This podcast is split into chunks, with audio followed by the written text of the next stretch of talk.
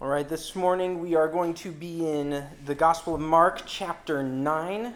We're going to start in verse 14. So, Mark 9, verse 14. And in this series, we have been considering the question who is Jesus? On occasion, pointing out that this is one of the most important questions you can ask yourself, one of the most important questions you can spend your life and time investigating as we close in on the end of the Gospel of Mark, having moved into the second half, we start to see related concerns populate the text. No longer is he simply concerned with communicating who Jesus is, but in tandem with that, he wants to ask us questions about where our faith lies.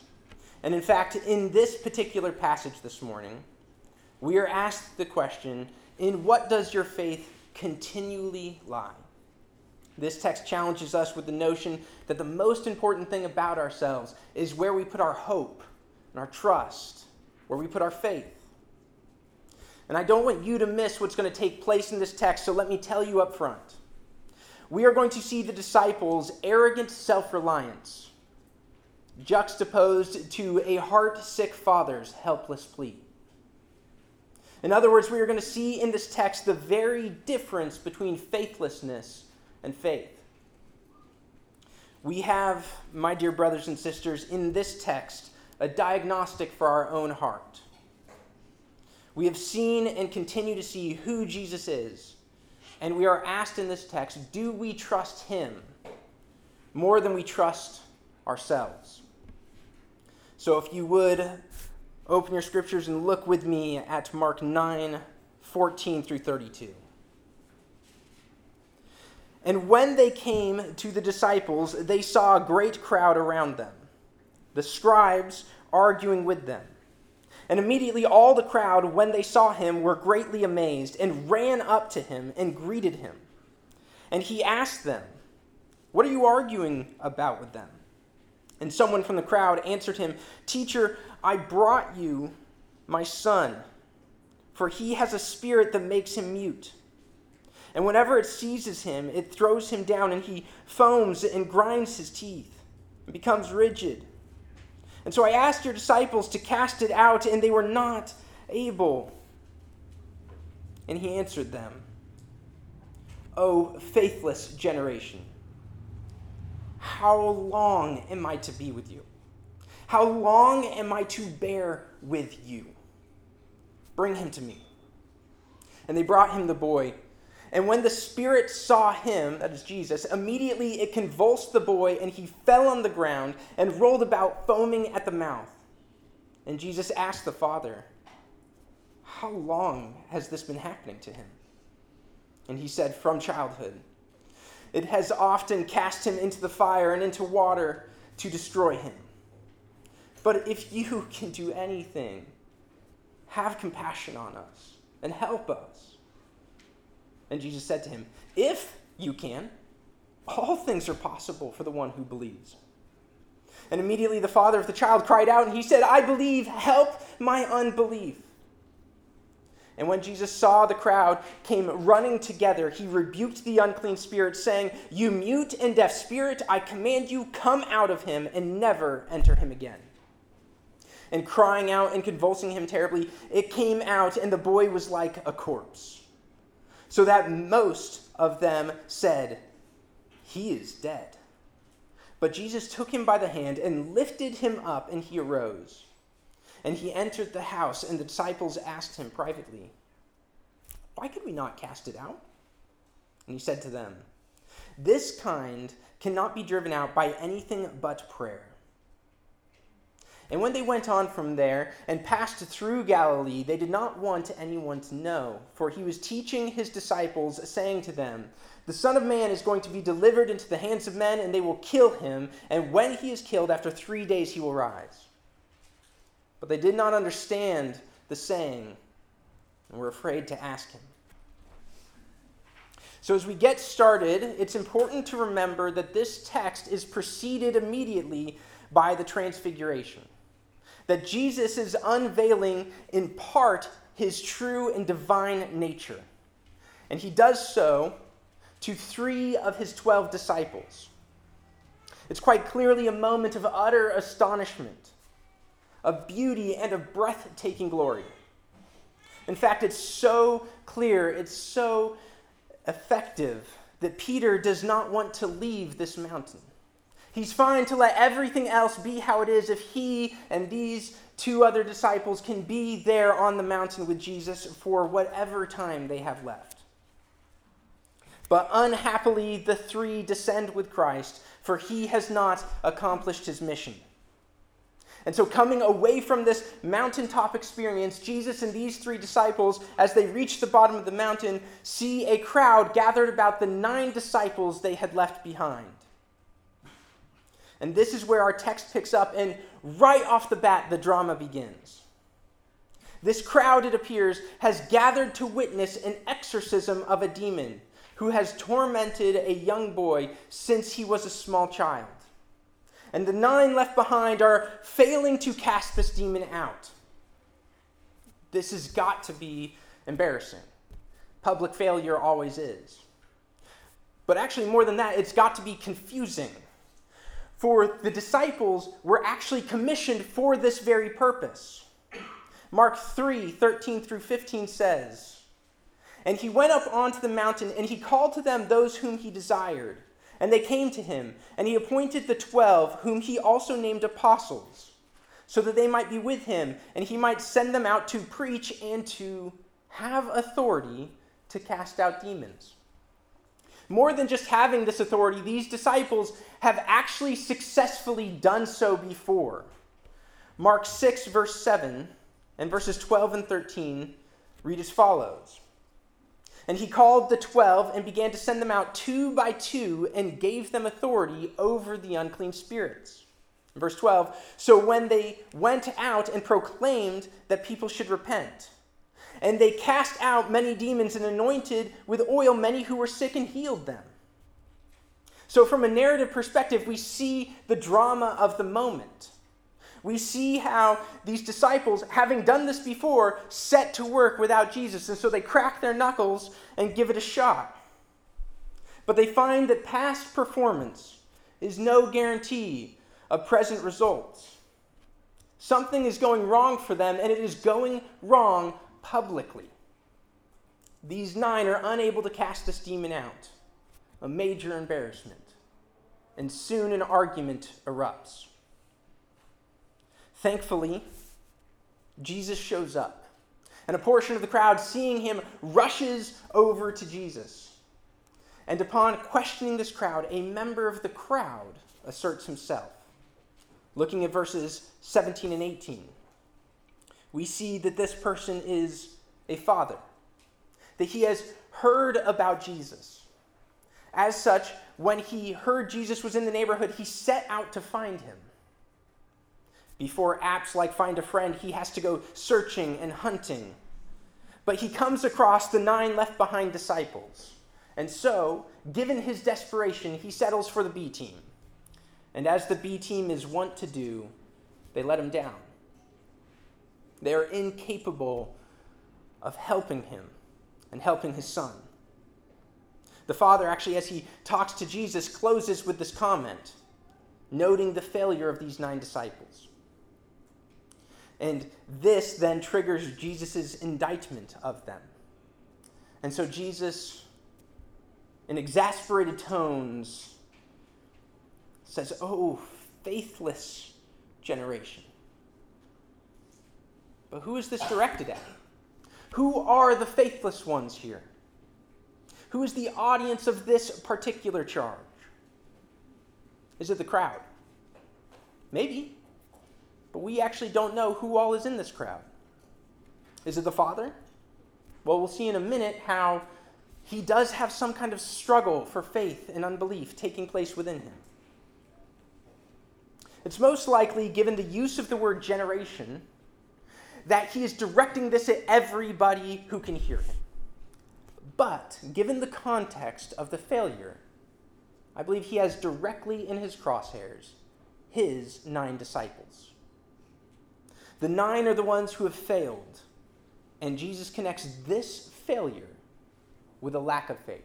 It's important that we understand that this is this failure, not all failures. Every time we fail, it is not because we failed to believe. But in this particular instance, Jesus says that that failure shows a lack of faith. And one of the most beautiful, sorry, not beautiful, brutal questions in all of Scripture is then uttered How long am I to be with you?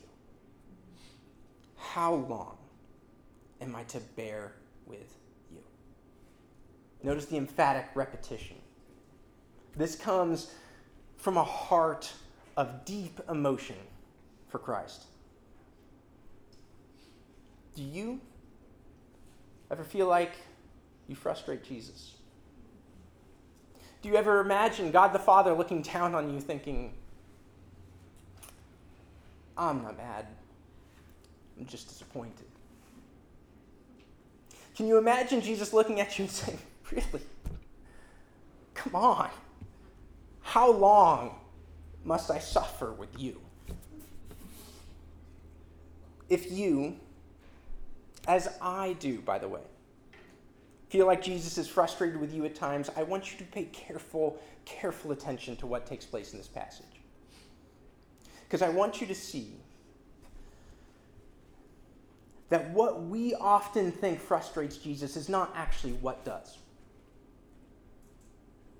I want to make sure that if we're saying that Jesus is weary with us and our struggles for belief, I want you to see that He is not frustrated with us when we fail, not in the midst of our struggles and stumbles in order to fo- follow Him. He isn't frustrated by failure, He is frustrated by faithlessness. Hebrews 11:6 tells us this quite clearly. And without faith, it is impossible to please him. For whoever would draw near to God must believe that he exists and that he rewards those who seek him. So, when are we faithless? We'll fast forward a bit in our text and we will see that we are faithless most clearly when we are prayerless. Mark 9 28 and 29. And when they entered the house, his disciples asked him privately, Why could we not cast it out? And he said to them, This kind cannot be driven out by anything but prayer. The clear implication of that close, then, is that they entered an attempt at exorcism prayerlessly. Can you even imagine? Can you imagine encountering these spiritual forces of darkness arrayed against the people of God and you think, I've got this all by myself? The clear implication is that they were prayerless in their approach to this exorcism.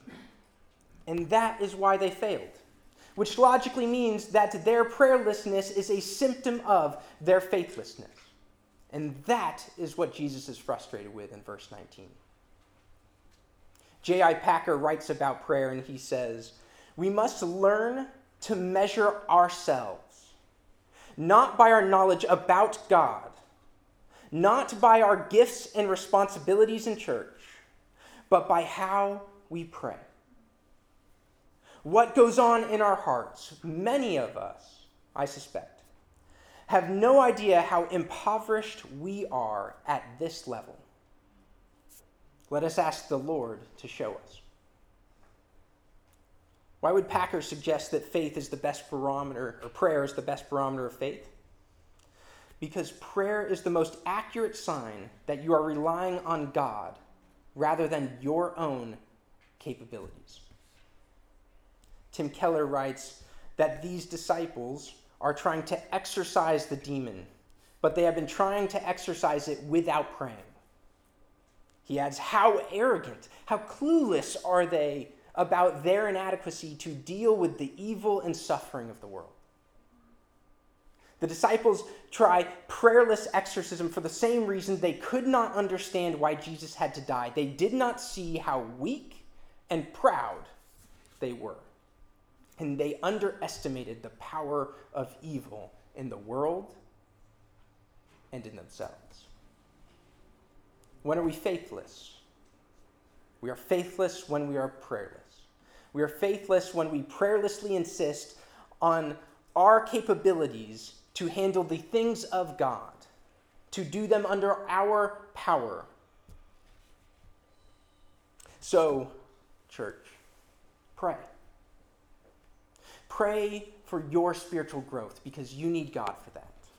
Pray for your non Christian friends because only God will convert them. Pray for your marriage because Satan wants to attack it. Pray for your parenting and pray for your kids because the most spiritual exercise you can likely do in a given day is disciple the next generation. Pray for your work that you might do it to the glory of God. Pray for your rest that God would restore you each night, depending upon Him each day for His graces and His mercies. Pray for what burdens your heart, for the Spirit likely put it there. And pray for the requests of our church, because God is the one that brought us together. We have so much to pray for. I find it encouraging then what happens next as we look at prayerful faith in action. You see, as Jesus interacts with this boy's father, we see and are told of the extent of the grip this demon has over him. Look at the text and notice the things which this spirit of darkness can work, and how Mark emphasizes the violence and the destruction of the demon. We are told that it convulses the boy, clarifying by adding how it, he fell and rolled about, even foaming at the mouth.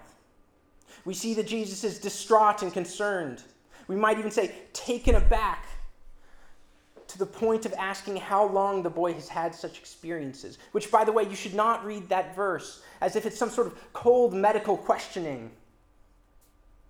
Jesus is asking that because seeing the power of the demon, Jesus grows concerned for the state of the boy. He grieves what has taken place. And the father responds to that question by stating that it was from childhood or infancy. We don't know how old the boy is, and he doesn't tell us it in a number of years. He uses life stage terms, which means we should probably read this as this condition has spanned two parallel life stages. In other words, we might read this as this condition has afflicted him since he was a toddler and even now as a child. And so there are two distinctive stages in which this demon has affected this boy. And as well, the father explains how the demon particularly likes to manifest in strong ways in circumstances that would kill the boy, near fire and near water, seeking to burn or to drown. These are brutal and terrifying ways to die.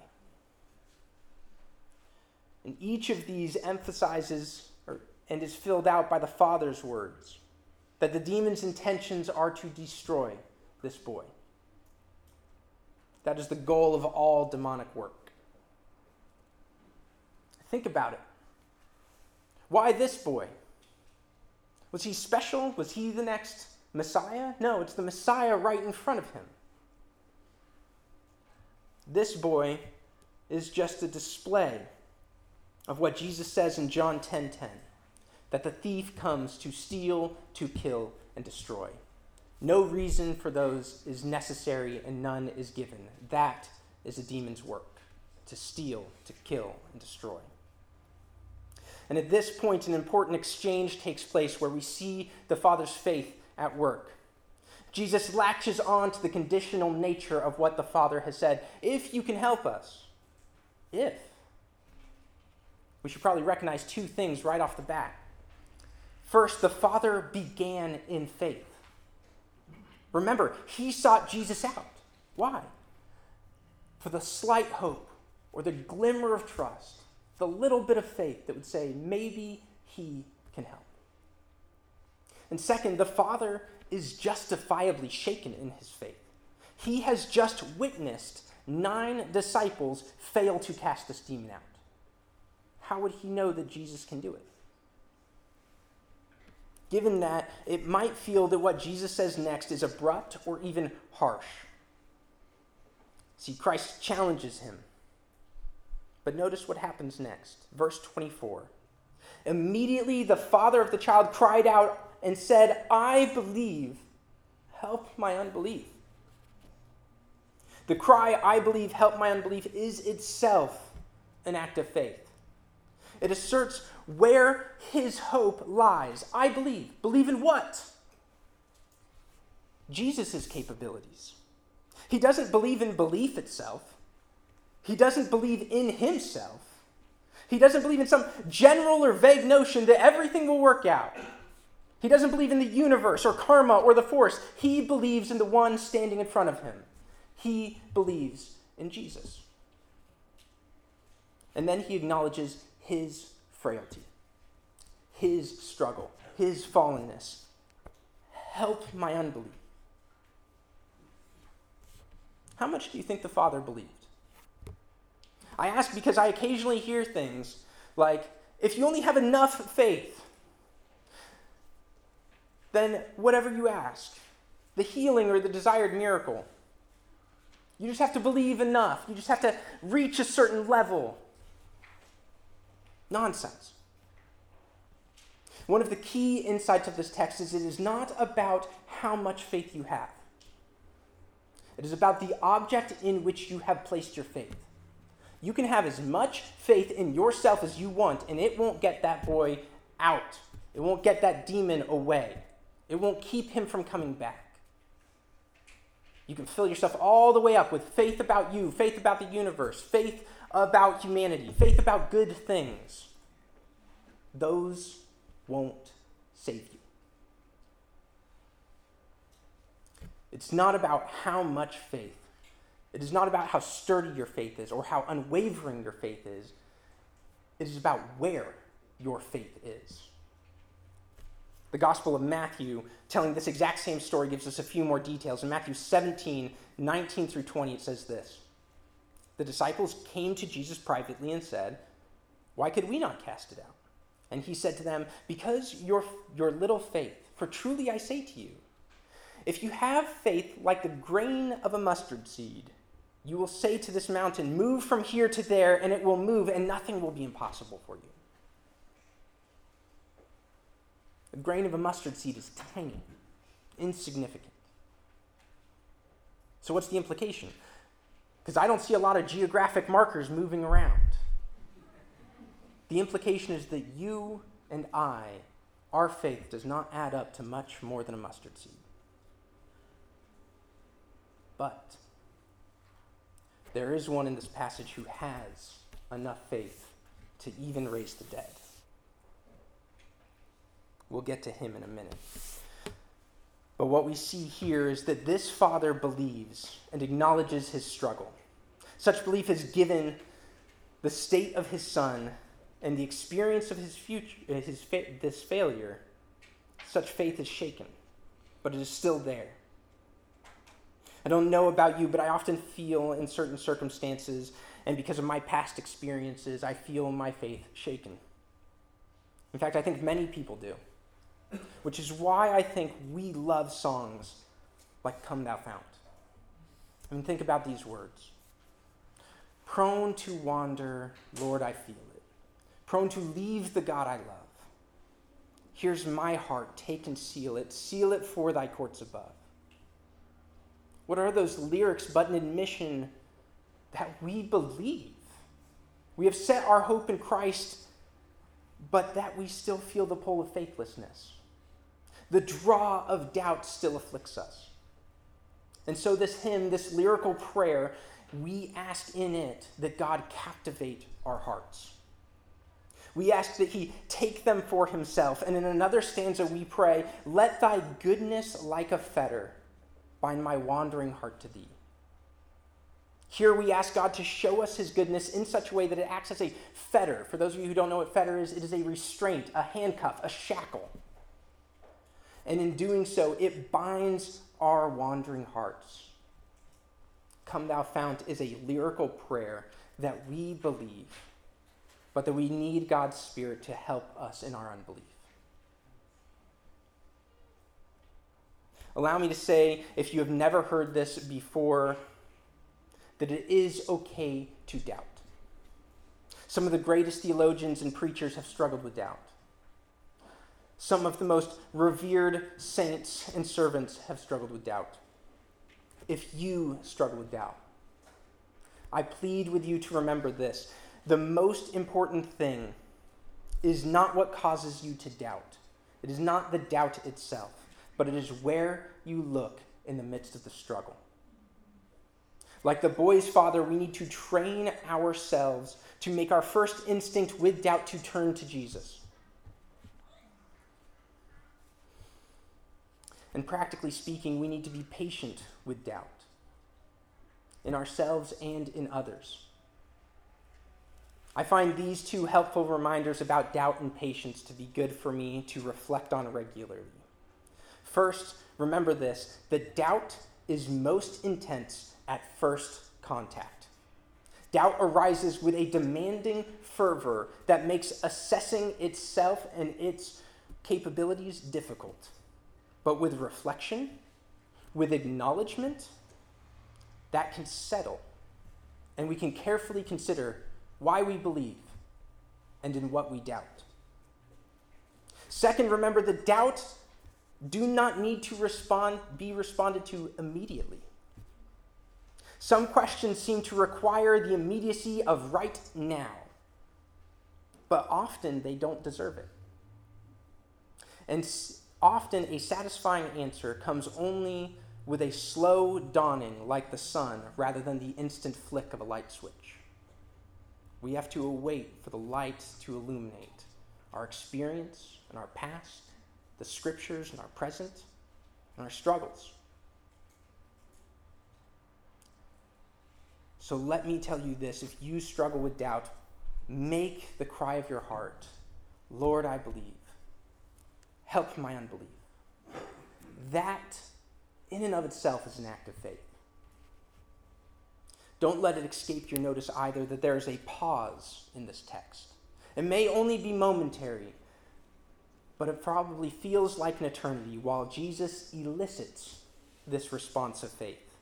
Jesus draws faith out of this father by challenging him if.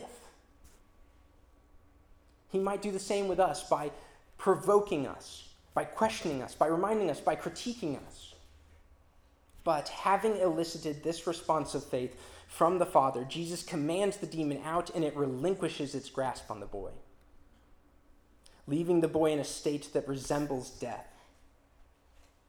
But Jesus takes this boy's hand and he lifts him up, restoring him to life.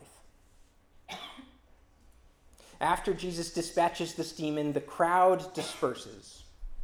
The disciples seek to understand their failure, and in doing so, they help us see that this story is structured around contrast. The disciples are juxtaposed with the Father. So let me just put a bow on something I said earlier. When do you frustrate Jesus? Not first and foremost when you fail and falter, but when you are proud. Pride leads to faithlessness. Faithlessness leads to prayerlessness. And prayerlessness will lead to spiritual failure. But humility, or to use the term that Jesus uses in the Sermon on the Mount, the poor in spirit, poverty in spirit leads to faith when we acknowledge that we do not have the resources within ourselves, but that we rely on someone else. We see faith produced, and faith leads to prayer, and prayer leads to the will of God. This is no novel thought. In fact, it's stated so many times throughout Scripture that it's basically a truism. You could crack a biblical fortune cookie and find this in there. Psalm 138 6. For though the Lord is high, he regards the lowly, but the haughty he knows from afar.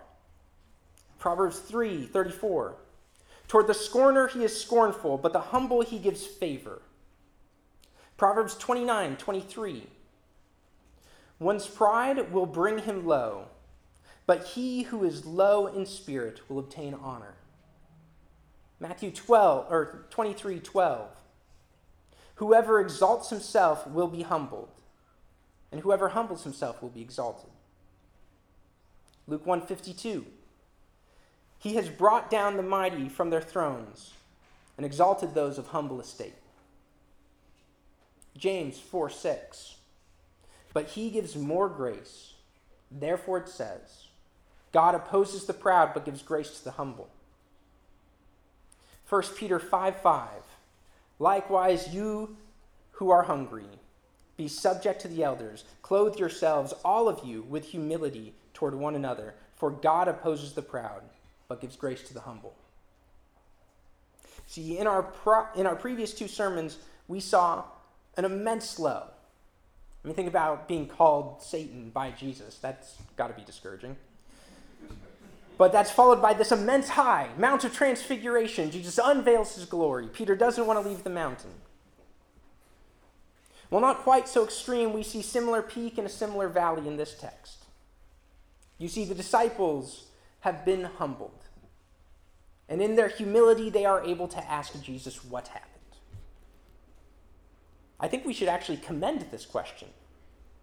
Asking questions is critical to discipleship, it is critical to following Jesus and understanding.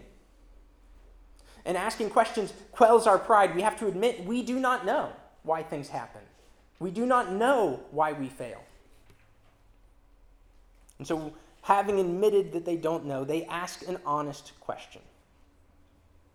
In fact, in Mark 4, we see that Jesus lays out some notes on authentic discipleship in parable form.